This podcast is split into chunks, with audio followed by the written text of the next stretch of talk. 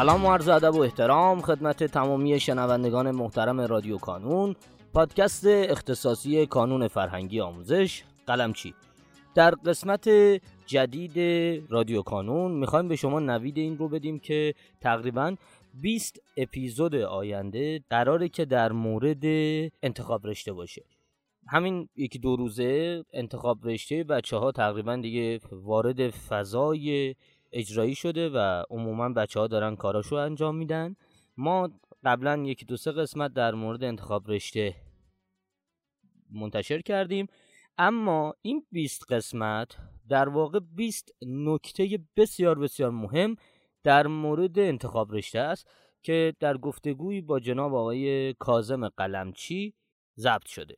و ما طی این یکی دو روز آینده تلاشمون این هست که بتونیم هر 20 نکته رو منتشر کنیم که دانش آموزان در نکته های کوچولو کوچولو بتونن تلاش بکنن برای اینکه نتیجه بهتری بگیرن برای تصمیم گیری در انتخاب رشتهشون.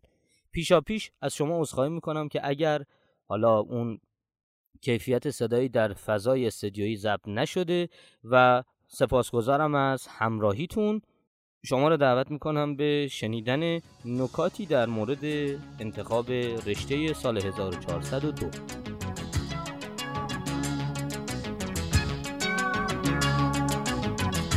قسمت 19 همه انتخاب رشته. برای اطلاع از ضوابط و مقررات چی کار باید بکنیم؟ به حرف کی باید اعتماد کنیم؟ از کی باید بپرسیم؟ خوب حواستون رو جمع کنید. هر سال یه تعداد رشته حذف میشه اضافه میشه مقرراتی تغییر می‌کنه. توصیه اکید من اینه حتما به مرجع رسمی به بخشنامه رسمی اتکا کنید. اگر از کسی هم سوال می‌پرسید از یک آدم آگاهی هم سوال می‌پرسید حتما سند رو بخواید و خودتون برین سند رو ببینید. بعدا اینکه آیا من سال بعد دو مرتبه بمونم پشت کنکور یا اگه این رشته رو انتخاب کنم سال بعد دو مرتبه می‌تونم کنکور بدم. این شهریه چقدره؟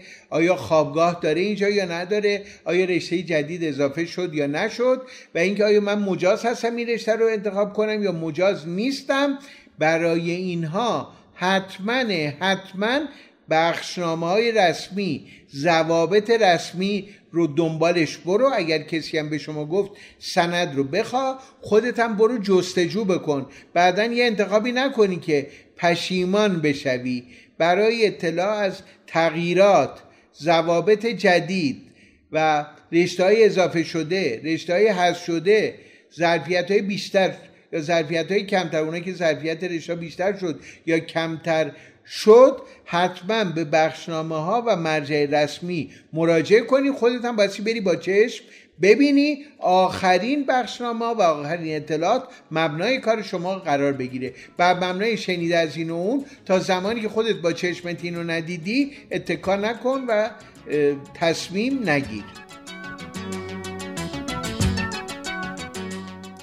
در پایان امیدوارم مسیری که آغاز کرده ایم بتونه نقشی هرچند کوچک در موفقیت دانش آموزان عزیزمون داشته باشه و همچنین تشکر می‌کنم از تمامی کسانی که ما رو در تولید هرچه بهتر این پادکست یاری می‌کنن. تا شماره بعدی رادیو کانون خدا نگهدارتون.